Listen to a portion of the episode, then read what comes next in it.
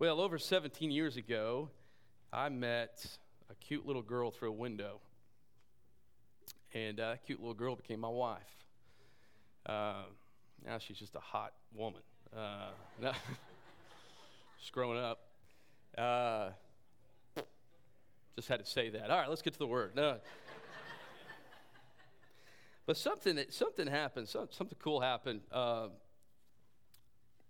I got some side benefits um, when I got, got married. Um, and before we got married, I remember one of the first times I went over to uh, my in law's house. And so, just kind of give you a little context, my, my wife's in laws are her grandparents, or, or my in laws were my wife's grandparents. My wife was raised by her grandparents. So, um, they, you know, the Depression era, you know, farm, farm a lot of land in, in Dallas area and stuff like that growing up. And so, um, man, you name it, they farmed it. And so I remember walking into their home in South Carrollton.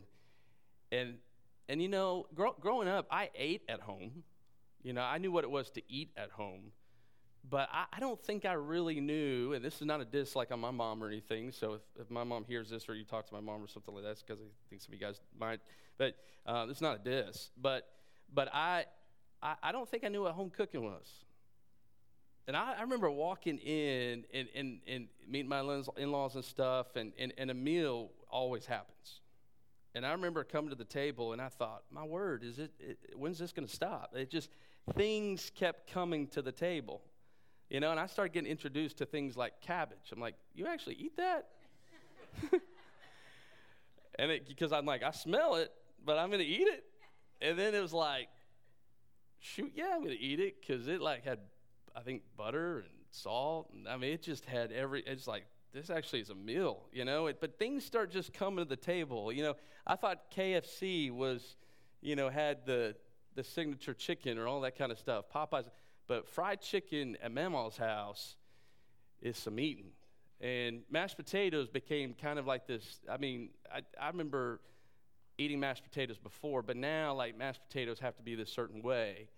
But here's the kicker I'll never forget the, the first time this plate came to the table, and I was like, what in the world is this? And it was just these little brown looking things just piled up. And I thought, this, this, has, this has high potential, right? This came after the meal. I thought, what in the world is it? Fried pies. Mm-hmm. That's all you had to, that's all I had to say. That's all, that's all you would have to say. Never had them in my life. I mean, I think one time, like, they, what's, what's the fast food? McDonald's, I think they, like, try to do fried pies and stuff like that. So, but fried pies came to the table, and I'll never forget asking, what in the world is in that? And she said, Well, in these, they're apricots. And I'm like, All right. And I'll never forget, I began a relationship with a fried pie. right there. And I tell you what, it is very rarely when I see my mother in law that I don't mention fried pies. I just developed this great appetite for them and great delight to where it's like, I'm, I'm down with these things. Now, rumor is, and I don't get it after 17 years, and I'm saying this in front of my wife here because hopefully there will be some work done behind the scenes. Um, rumor is there's chocolate fried pies, and I never, I, I have never, and I, I need to work on that. Maybe need to put a phone call in today. But, but fried pies, man, never heard of them, but man, they just, I just developed this great appetite, this great delight. I mean, I, it's strong, guys, and so where if you put those things in front of me, it, it is, I will just get sick on them.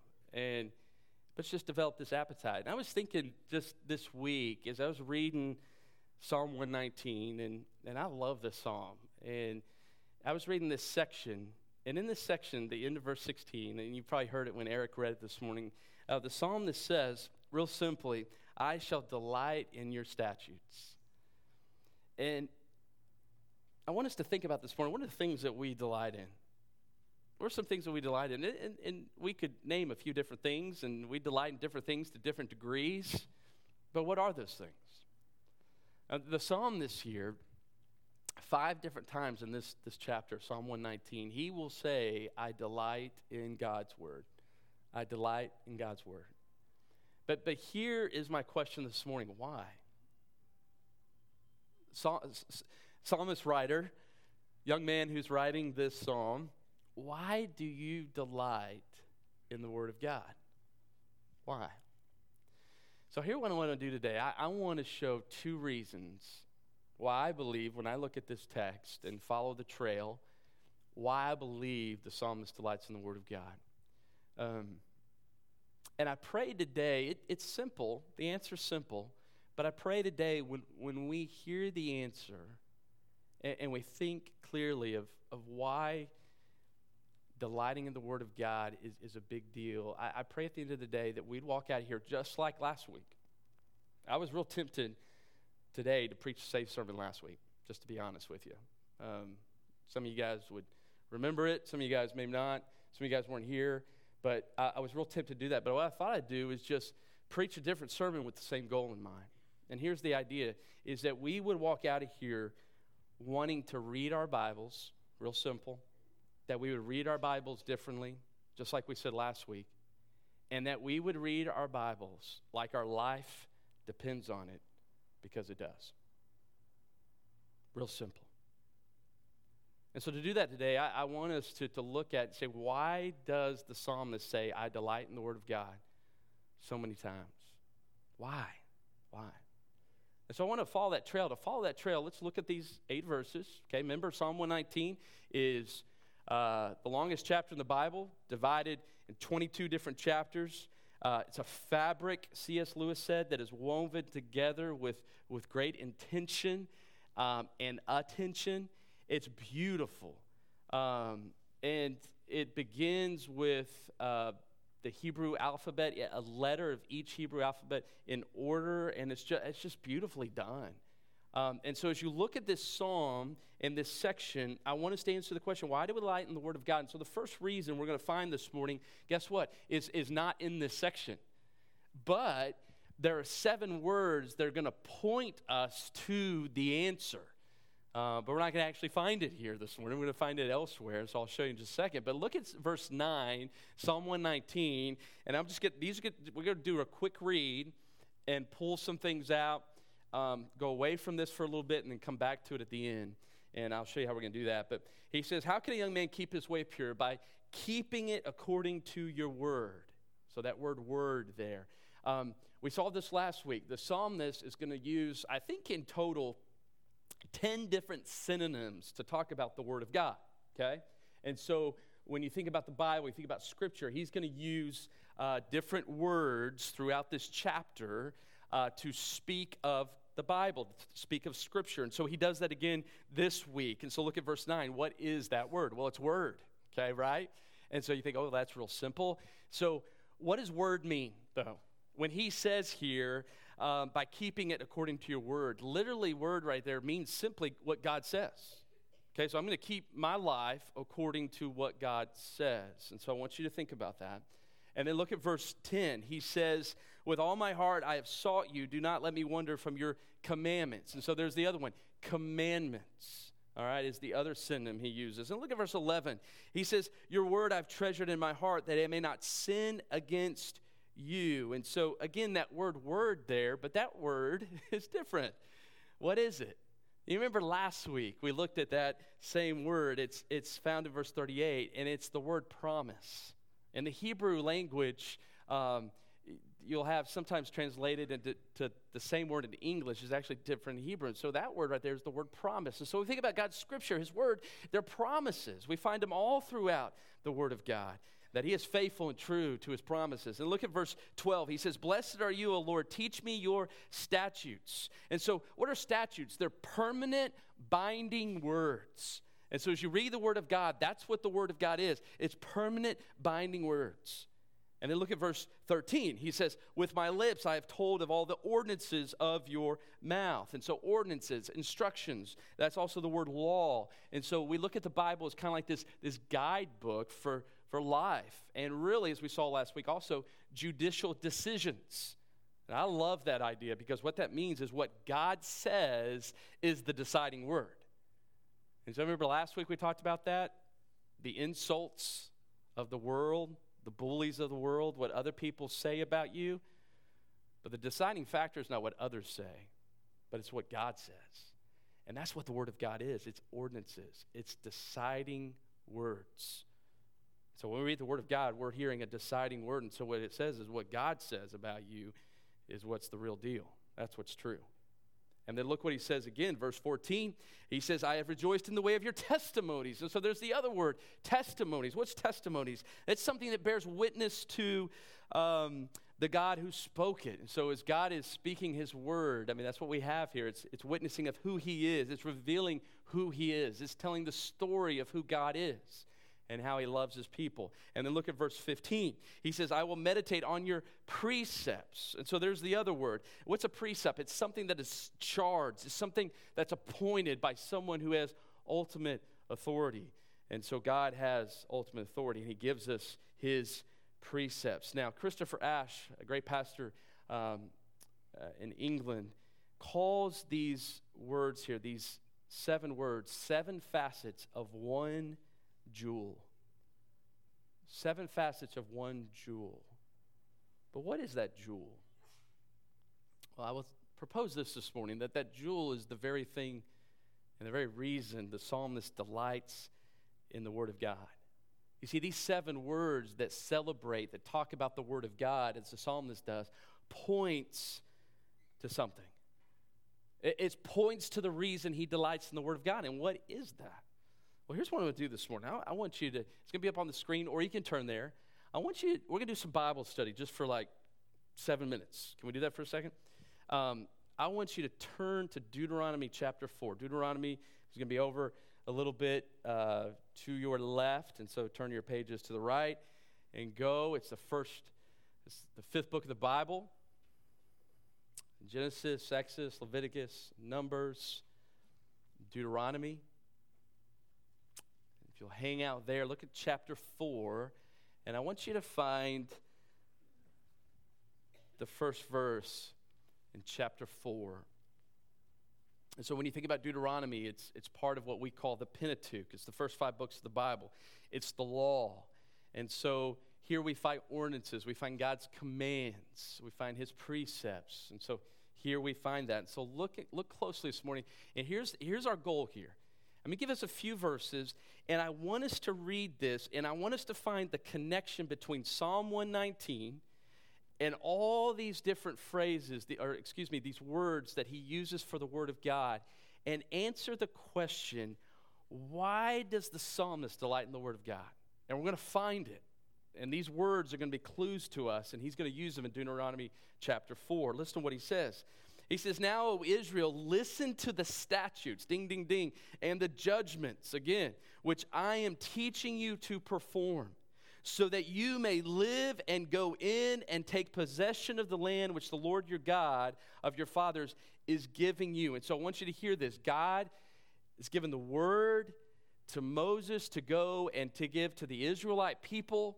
And so he uses these sentiments. That, what does he say? Judgments and, and statutes. And so God has given these to them so they can go and do what?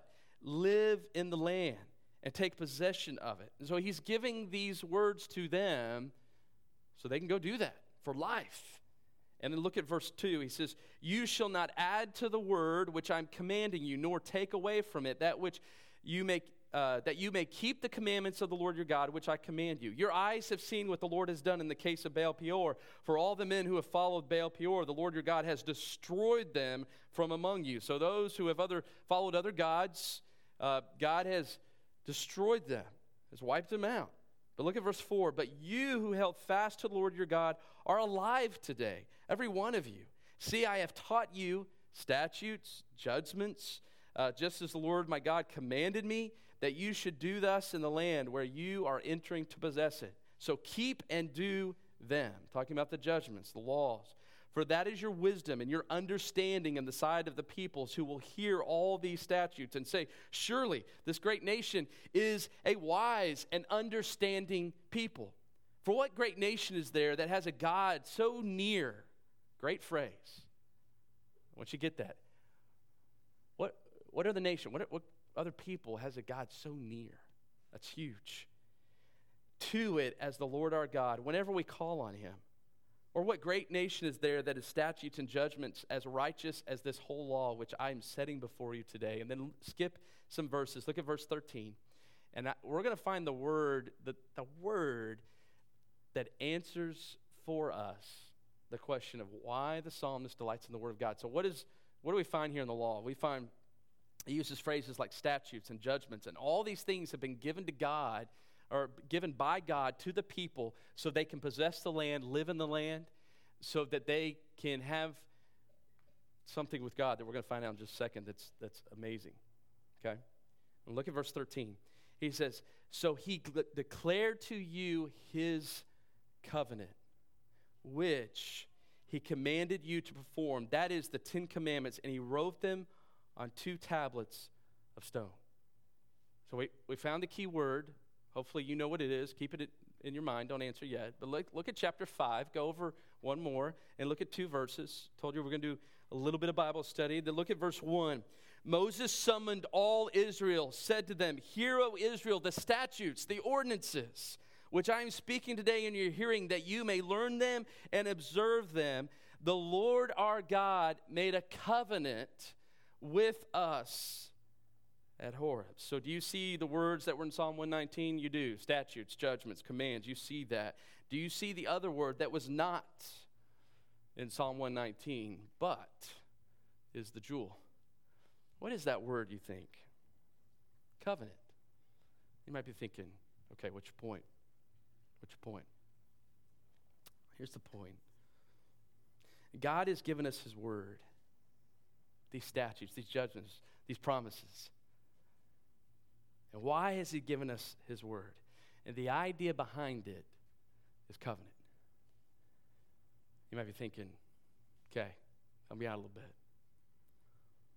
Think of Psalm 25:10. The psalmist talks of this too. We're, we could be out of Deuteronomy. We're going to go back to Psalm 119, but think of Psalm 25:10. The psalmist says this: "All the paths of the Lord are loving kindness and truth to those who keep his covenant and his testimonies. To those in Psalm 103:10, he says, who keep his covenant and remember his precepts uh, to do them. In Psalm 132:12, if your sons will keep my covenant, my testimony, which I will teach them, their sons also shall sit upon your throne forever. When you think about the word covenant this morning, what do you think of? You, you may think of contract. Um, you may think of marriage. You may think of a marriage covenant. The word I want you to think of is real simple. I want you to think of relationship. Okay? Relationship. The word covenant, I think, is defined in, in one statement by God to his people. In Exodus chapter 6, verse 7. Okay, it's up on the screen. God says this I will take you for my people, okay, and I will be your God. That's what covenant is. And that's what God wants with us. He says, I will be your God and you will be my people. And so God is a God of relationship. He wants a relationship with you and I. And ultimately, as we look at Psalm 119 and we ask the question, why does the psalmist delight in the word of God so much and celebrates it? It's because he has a relationship with God. And the key to that relationship, I want you to hear this this morning, is the Word of God. It's the Word of God. How can my wife and I have a relationship if we're not communicating, if we're not talking, if we're not, I mean, how can that happen? How can you, with your husband or wife, how can you have a relationship without communicating to one another? God has given us His Word, His very words to have a relationship with us. And the psalmist loves the Word of God because when he reads the Word of God, he realizes I am having a relationship with the God of the universe. And he is telling me what he wants me to know and what I need to know. He's my great help. He's my great provider. He's my shelter. He is everything I need. He is truly my God, and I know him. And how do we know him? It's through his word. And so as we think about the Word of God this morning, I want you to think about the word relationship. Jesus says it He says, hey, it's, it's, it's not just about scriptures and, and about just doing all these, these things and thinking you know them in your mind. It's not just about fact knowledge and, and all that kind of stuff. And man, I can, I can beat you at Bible drill. I love Bible drill. But anyway, uh, it's not that kind of stuff. But It's not like, hey, I know this verse better than you know that verse and all that kind of things. And I know more about the Bible. No, time out. Jesus says, no, the scriptures are important because why? They testify about me, Jesus says. And so the whole goal of the Bible is to know the God of the Bible. And so that's why the psalmist sits back and says, I delight in the Word of God because I have this relationship. And that's what the Word of God is about. It points me to the one I need to know and continue to know. Think about this for a second. In the Old Testament, when we think of the word covenant or we think of the, the people of God breaking the covenant or the law, we automatically, I mean, a lot of people think of misery. They're thinking, man. And a lot of times that would happen to people. And we read that in Deuteronomy 4 those who didn't follow God were destroyed, and, and the misery that sometimes the Israelites went through because they didn't follow God. But think about this, okay? Think about how God has always worked with his people. If you look at um, Exodus, when, when the Israelites were in captivity in, in Egypt, okay? when he went and, and told Moses to go before Pharaoh and that he was going to bring the people across the sea, did he go directly to them and say, hey, listen, here's these laws, okay? I'm going to give you these laws, and, and then, based on what you do, I'm going to take you across the Red Sea. I'm going to make a way for you. No. And I love this order here. And I, th- I think this is big because it's, it's the gospel. And that's what Genesis to Revelation is the gospel. And so when you think about how God dealt with his people, what did he do in Exodus? He went to his people and he said, I am going to rescue you. I'm going to deliver you. I'm going to redeem you. And that's what he did. And he delivered them. He made a way for them. And then we see the law coming in, right? Then he gives them the law. You might think about this a little bit later in Exodus 32 when, when God tells Moses, and Moses gets all ticked off and stuff because God was ticked off. And what does he do? He throws down the tablets. You remember that? He gets all kung fu on them and he just throws them down. But why? We look at that and we think of, well, because, you know, they, they just didn't keep the laws. And oh, yes, that's true. But what was going on? I mean, right before that, you read that they're having this rave like party and stuff like that. And, and, and what were they doing? They were worshiping other gods. They had started living and going after different things and wanting relationships with different gods. They were pursuing something different. They were treasuring something different than the God of the universe, than God who said, I will be your God and you will be my people. They were following someone else. So ultimately, what they were breaking is relationship. And that's why God was ticked and, and Moses threw down the tablets. You see, it always comes back to relationship because that's what God desires. When you think about the psalmist, he says in Psalm 63, verse 3, he says, Because your loving kindness, God, is better than life, my lips will praise you. And so, since the Word of God reveals to me the greatest treasure of all things is knowing and loving the God of the universe, there's nothing else better in this world than God. And the Word of God reveals that to me. And so there is nothing more that I want to delight in than that. And so here's my question if, if that's true, what, what brings the Word of God? What makes it personal to you and I? And I think the real deal today is how does it address real life, right? Because I would ask, I would pose the question okay, how does a young man or how does a young lady or how, how does a man or lady have a relationship with God in the real world and can, and can sit back and say, like the psalmist, I delight in the Word of God.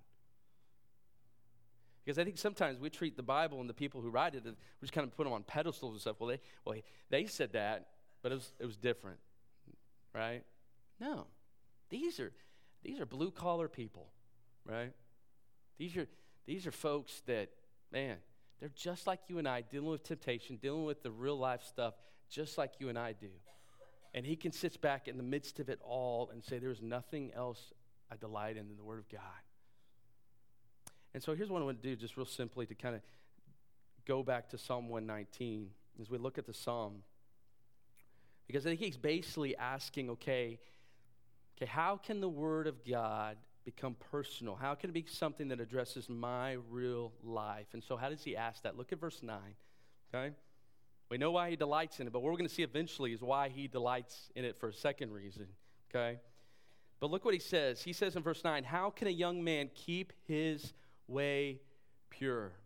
So, what's he asking here? What's he really asking? Read that immediately and you think, well, pure, so he just wants to know how he can live rightly, how he can live morally rightly, maybe how he can uh, be sexually pure. I mean, we think that's where we go. And yes, that is definitely part of it. But I want you to think about even bigger things, okay? Because what he's asking here, real simply, is how can I live God's way? How can my life live according to the way of God? That's ultimately what he's asking when he says, How can a young man keep his way pure? Okay? And so, think about this Psalm 24, 3 through 6, be up on the screen. The psalmist asks, Who may ascend the hill of the Lord? Who may stand in his holy place? And so, the idea he's asking, Who can have a relationship? Who can know God? All right? And he says this He who has clean hands and a pure heart, who has not lifted up his soul to falsehood and has not sworn deceitfully. Okay? So it's one who, whose heart has been changed and who is pursuing going after God. And so that's what the psalmist is asking. How do I live a life that, that goes after God, that, that lives out the way of God? And so verse 9 is basically saying, How can my heart be single minded? How can my heart be singly after God? What I love about this, too, though, if you look what he says, it says, How can a young man? I love it. This, this guy's probably if he was if he was in our context, he'd be probably a young 20-something millennial, and he's just asking, how how can I live out God's ways? But I think a great question for middle school, high school students, college students, you guys are getting ready to go back to school. Great question for you guys to ask. Say, how can I live out God's ways? When I get back around my buddies I haven't seen maybe this summer as much, or when I get face to face with temptation, when I get ready to step on that, that school campus, especially some of you guys are going to, about to go to college, and man, it's a, it's a new world, right? And, and how do I keep my way pure? How do I live out the ways of God on this college campus? How do I do it in high school? How do I do it in middle school? Those are big questions. They're big questions for all of us The guys and girls, men and ladies in here, how, how do I live out the way of God when I go to, to work in the morning? How am I going to do that? How, how am I going to live out the ways of God to this function I'm about to go to or this party, birthday party I'm about to go to? I mean, we constantly, I think, should be asking that question. How should I be living out the ways of God? And what's really cool about it, I don't know if you guys ever do this. If you guys ask questions, you may do it verbally, you may do it mentally, uh, just in your mind but then you answer yourself, right? Some of us think that's kind of weird. Like we, we ask a question and we like, well, we'll answer it ourselves, right? But it's kind of cool in here. Look what the psalmist does. He answers his question. In verse 9, he says, by keeping it according to your word. So, so how am I going to live out the ways of God? Well, by living according to what God says. That's how I'm going to do it. So here's my big question. When I think about the covenant that we just talked about, this relationship, and I think about the Word of God, I start thinking to myself, okay, how does the Word of God get from just being this outside book that I read to something that's inside? It's, it's like this. Because I think, I think sometimes in our thinking, just as Christians, that's the difference between delighting, right? As I understand, this is just not merely some book that's outside of me that I just sit down and read, but this is something that right here. Right here. Because it's about relationship. And so answer that question, we'll answer it a couple ways, just real simply. First thing I want to do is okay, well, we've talked about covenant. Let's, let's see what covenant language tells us in the Bible. Think about this three verses. Look at Jeremiah 31. It's up on the screen. If you follow the trail of what we find in the Old Testament, eventually what God, how God works in relationship with people through time. Listen to how he directs his people to what's coming. And for us, what is now and what is real and what is totally stinking awesome. All right? Look what he says Jeremiah 31 through 33 in chapter 31. He says, Behold, days are coming, they're here for us, when I will make a new covenant with the house of Israel and with the house of Judah, not like the covenant which I made with their fathers in the day I took them by the hand to bring them out of the land of Egypt. He says, My covenant which they broke, although I was a husband to them. So there's that language, that relationship language. He says, But this is the covenant which I will make with the house of Israel after those days. So it's this new covenant, it's a renewed covenant. He says, I will put my law within them, and on their heart I will write it. And I will be their God, and it, they shall be my people. So there's that relationship language, but what's the key there? He says, I will put my law within them, and on their heart I will write it. So the people of God were not living for God as they were turning their back on Him, but here we have God giving a new covenant in the day of Jeremiah a renewed covenant where he will write the law in their heart. And so, what is this? This is grace, this is mercy of God towards sinners, right? This is the new covenant. This becomes fulfilled. We know this, right? When Jesus comes. This becomes fulfilled when he dies, when, when he raises again because he is the way and the truth and life to this new covenant, to be introduced to grace. And we know on the day of Pentecost in Acts chapter 2, that this becomes so real because on that day the Holy Spirit begins not just being upon people, around people, doing a work in people, but now indwelling people. And so this is so revealed and fulfilled. Now, someone might ask, well, what about Psalm 119? Is this guy not have the Holy Spirit working on him? No, I, I think definitely the Holy Spirit's working on him. You're right. Now, he knows God, just like David, Abraham, and others in the Old Testament. You betcha. But, but, but here now we know by name. What they knew by, by faith only, we know by name. Jesus Christ, who has come and died for us and raised again. And then the Holy Spirit has come to indwell in us, to, to write the Word of God on our hearts. And, and, and so think about other passages in the New Testament, Acts 20, the apostles talked about this. Paul to the church, um, the elders in Ephesus, says that he called this word the word of grace because that's what the Word of God does. It, it reveals to us the grace of God.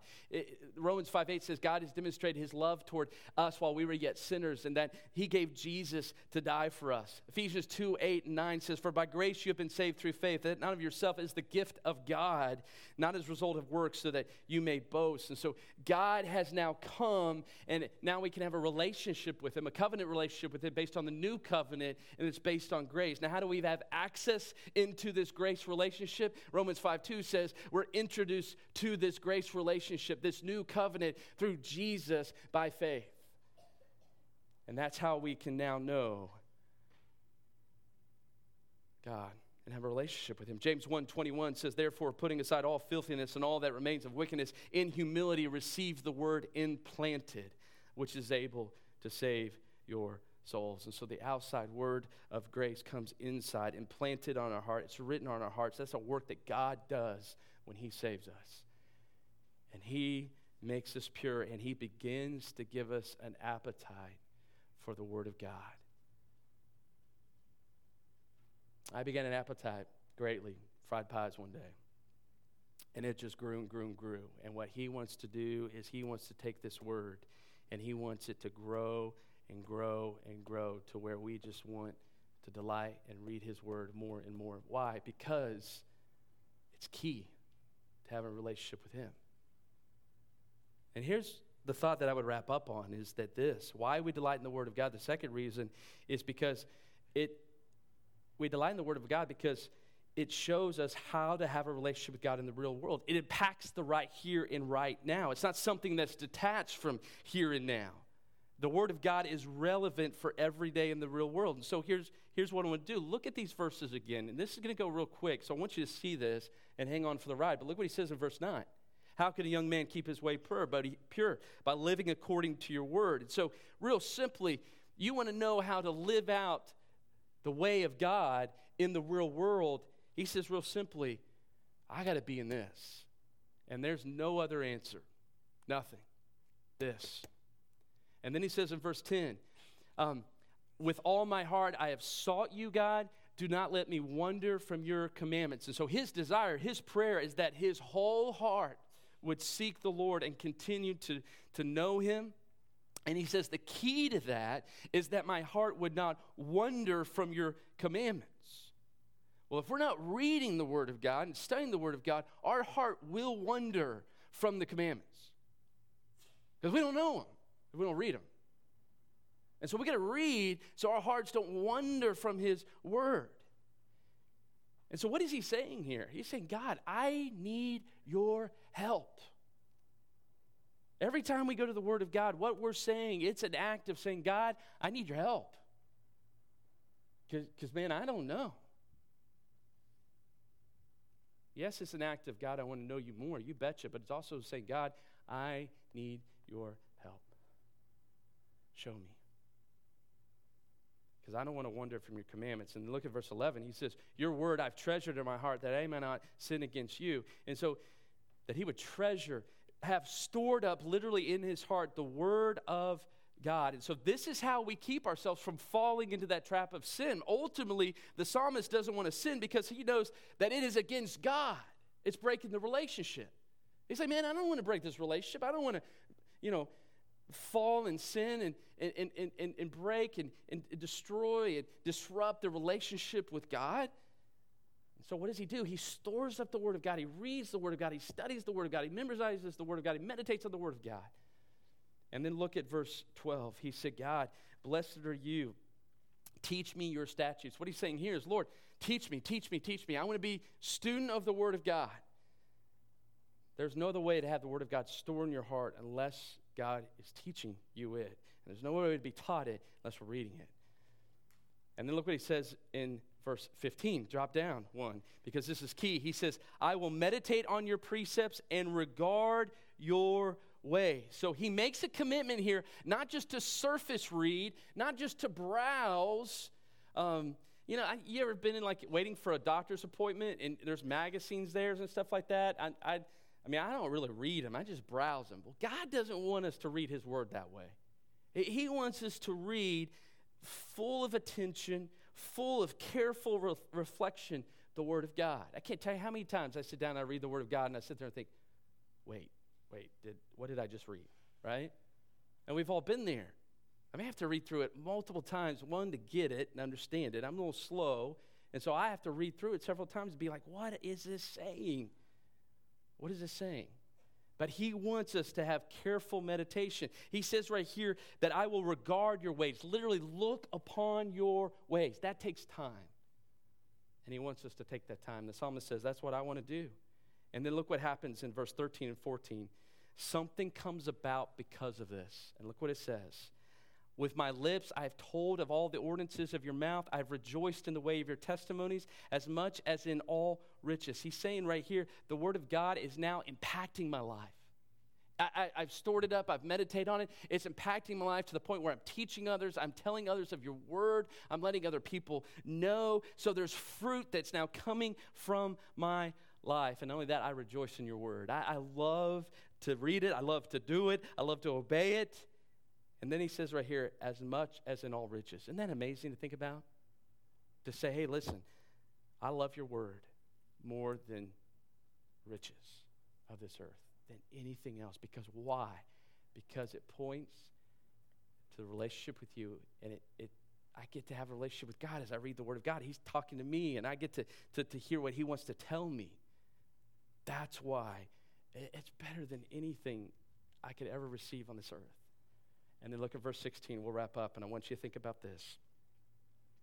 He says here in a basically a, a resolute statement, a declaration I shall delight in your statutes. Why does he say it that way? I think because this, he knows there's a lot of other things in this world he can delight in.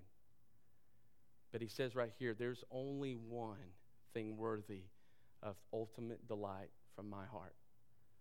And that's me delighting in your word because your word points me to you.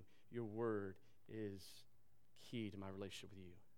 So he delights in it. And then he says, I shall not forget your word. Why does he say that? Because we do, right? We do. He wants to constantly be in remembrance of the word of God so that he lives according to the ways of God. How can a young man keep his way pure? By living according to your ways. He doesn't want to forget, but he wants to delight, he wants to rejoice in them.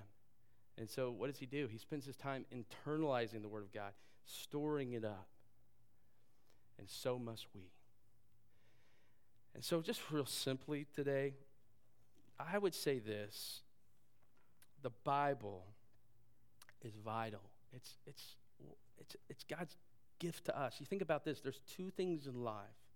My son and I were having this conversation the other day, my oldest son, and he corrected me. He says, "Oh, God, Dad, really, there's three things." But okay, so there's three things in life that last forever. Okay, God, right? That's where he corrected me. I, I, thought that was a given. But anyway, so what are the other two? Right? The soul of men will last forever, and the other is the Word of God. Right? Okay. The Word of God is key. It's vital. It's everything, guys, to our relationship with God. It's everything. So here's my deal. Let's read it. Let's read it differently. Praying like the psalmist does God, give me a delight for your word. Give me a delight for your word. And let's read it like our life depends on it because it does. If you're here today and you're like, man, I want that relationship. I, I want to have a relationship with God, and maybe you've just Maybe you've been sitting here for a long time, you've been sitting in church for a long time, but maybe you've just never had, you're, you're like, man, I, I don't have that appetite. I, I think the appetite is, is a key mark of a believer. I don't think that means that we're just automatically we're saved and we're like, oh man, I can't wait to sit down for like five hours and just read this. I mean, that's not realistic, okay? But I mean, just that desire to say, okay, well, I want to know what God says because I want to follow His ways and I want to, I want to, I want to know Him. And so maybe you've never truly had that appetite. I, th- I think that's, that can be a key indicator that I need to sit back and think about, okay, do I know God? Do I know God? Now, that doesn't mean that our appetite won't wane and go back and forth, and there'll be times where we have dry seasons and stuff like that. I mean, we've all been there, okay? But if you're here today and you're like, man, I I, I've never really just delighted or loved the word like probably I should. I, man, I want you to seriously take a, a, just some evaluation here. This isn't convicting words, and, and I don't want you to ever hear from me, if you don't read your Bible, you don't know God. I mean, that's, I, I said that very weird, but anyway, I don't, that's not the point. Because God wants a relationship. It's, it's not just do's and don'ts, and it's not like, you better read your Bible, you know, and let's put star charts up and make sure we do. I mean, that's not the point, okay? But, but if, if we never really have appetite or delight to know what God says, I, I think that's the point. And so I'd, I'd ask yourself, do, do I know God? And, and the conclusion may be, yeah. Maybe you just need to have that appetite stirred. The best way to have that appetite stirred is go sit down and start reading, right? Start taking some time. But if you're here your day and, and you're like, you know what, I, I've never trusted in Jesus Christ as my Lord and Savior. I've never believed. I've, I've never accepted God's free gift. And, and the access to that free gift, the, the grace that He grants to us, is, is trusting Him, faith in Him. And He gives that to us. And it's amazing how He does that. But if you've never had that, and you never, just like we heard today, had the, the Word of God written on our heart, the law of God written on our heart, and that happens when we trust in Christ. And that's, that's what God wants to do today. He wants to call you. And He calls you and He says, Hey, come and trust me. Come and believe in me and follow me. And if you've never done that, today's a great day to do that. Just trust in Christ, in His death and His resurrection, and be saved. Me pray for us.